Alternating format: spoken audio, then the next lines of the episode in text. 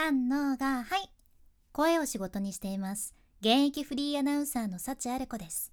話し下手からフリーアナウンサーになれた幸あれ子があなたの声を生かす話し方のヒントをお届けします。声を仕事にするラジオ。1年間の無料メール講座。池早メルマガの提供でお送りします。今日はビジネスでかなり使えるオノマトペマーケティングについてお伝えしますよ。オノマトペって聞いてあなたは一番にパッて何が思い浮かびますか？ふわふわ？それともポカポカとか？ワンワンとかもそうでしょうか？私は何やろうね。なんか、まあ、今ポンって出てきたのはモサモサ？ですかね、まあ、オノマトペってさぱいありますけどこのオノマトペっていう言葉自体はもともとフランス語じゃんね。で日本でいうところの擬音語とか擬態語と言われるものです。それがオノマトペです。で擬音語っていうのは虫とか動物の鳴き声とかまあ、ワンワンもそうやね。で、自然界のいろんなものと言葉で表現したもの、それが擬音語です。例えば、ワンワンの他には、雨が降る音、ザーザーとか、風が吹く音、ピューとかヒュルルルーとか、猫が鳴く声もそうやね。ニャオーンとかニャーニャーとか、有名ですね。あと、擬態語ですね擬態語は実際には音がしない物事の様子とか心の状態を音で表現したものそれが擬態語例えば滑らかな赤ちゃんの肌普通音ないやん。でも赤ちゃんの肌がすべすべとか言うし星が光る感じがキラキラとか言われたりもするよね。それが擬態語です。こういうのってさみんな日常でもいっぱい使っとるやん。でさ Google 検索で一番検索されてるオノマトペって何だと思いますか？みんな何を一番検索してるのか。1位はねサラサラ。で2位がツルツル。3位がスベスベみたいですね。1位サラサラなんですよ。なんかもうでもサラサラとかツルツルとかスベスベってこれだけで化粧品の広告作れそうな気がしますよね。なんとなくさこの音だけ聞いてるとオノマトペって子供っぽいイメージもあるかもしれんけど実はね大人の世界、まつまりビジネスシーンでもかなり効果を発揮してくれるのがオノマトペなんです。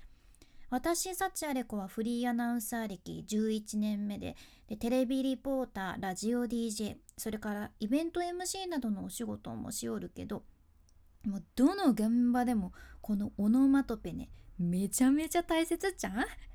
まあ、とにかくこのオノマトペを使わんと聞き手に何も伝わらないくらいなんですよ。もうそれくらい大事。なんでかっていうとオノマトペを使うことで聞き手がね簡単にイメージを膨らませやすくなって心にダイレクトに響くからなんですよ。つまりあなたが仕事先で誰かに何かを伝えたいならお客様に響くように話したいんだったらオノマトペ使わないのはもったいないじゃんね。オノマトペ使った方がいいんです で例えばさあなたが今お腹すいたわって思っとるとするやん。もしもお腹すいてる体ね。お腹空いてるとします。で何気なくあなたが聞いてたラジオから食べ物の話がパッと耳に入ってくるんですよ。じゃあ次のうちどっちの話し方に心が動くかっていうのをちょっと聞いててください。一つ目いきますね。この前できたお店のパンが美味しくってもうびっくりするぐらい引きが強くて空気を含んだようなパンなんですよ。これねラジオから聞こえてきた話がこれだったとします。じゃあ2つ目。この前できたお店のパンが美味しくてねびっくりするぐらいもっちもちしててふわふわのパンなんですよ。どうかいな。まあ2つとも同じことは言いよるんやけど多分 どっちかっていうと耳にスーッと入ってきてイメージしやすいのはオノマトペを使った2つ目。つまりもっちもち。それからふわっふわっていう言葉を使った方のはずなんですね。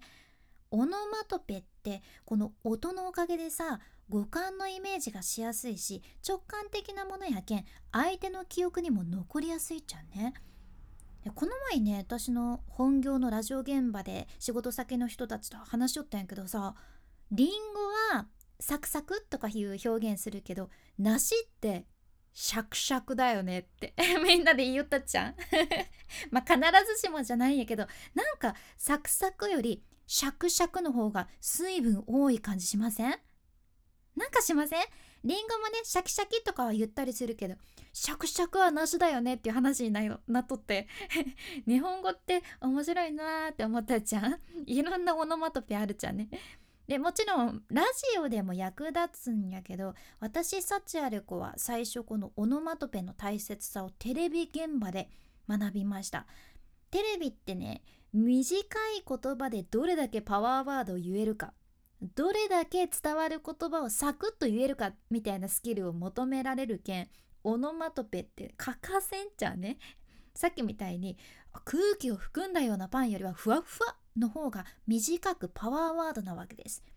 でなんとなくしっかりいろんな言葉を使って詳しく話した方が伝わる気がするやん。でもそんな風にこう詳しく説明しようとするとね結構くどくなっちゃうんよね。それよりは短くふわふわとかもちもちとかサラサラとかで表現した方が意外に相手に伝わる。意外に相手にかなり伝わるっていうのがあるんです。うん。そう。伝わり方だいぶ変わってきます。でポイントは相手がイメージしやすいように話すってことですね。ああとね実はねある研究でオノマトペを使うと人間の脳のやる気を司る部位の活動が高まりやすくなるってことが分かっとってつまりさオノマトペでやる気アップにつながるじゃん？これすごいよな。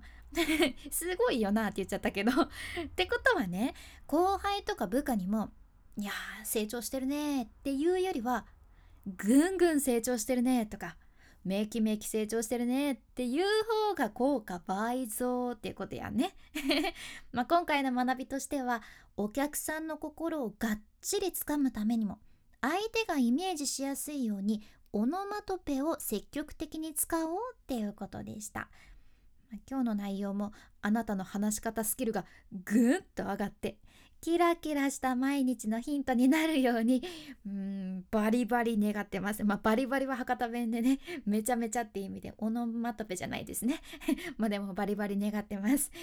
今日みたいなあなたの話し方をアップデートする内容や仕事先で話したら一目置かれるようなビジネスにも役立つ海外の最新情報これからもシェアしていくけん聞き逃さないようにフォロー。無料のサブスク登録のボタンも今のうちにポチッと忘れずに押しておいてください。で今回の内容と合わせて聞きたい回を画面スクロールして出てくる概要欄エピソードメモに入れています。今日はね思わず聞きたくなる話し方テクニック参戦っていう回ですね。ぜひこちらも合わせて聞いてみて聞きたくなる話し方スキル高めちゃってください。さらにこのラジオのスポンサー池早さんの無料メルマガのリンクを画面スクロールして出てくる概要欄エピソードメモに入れています。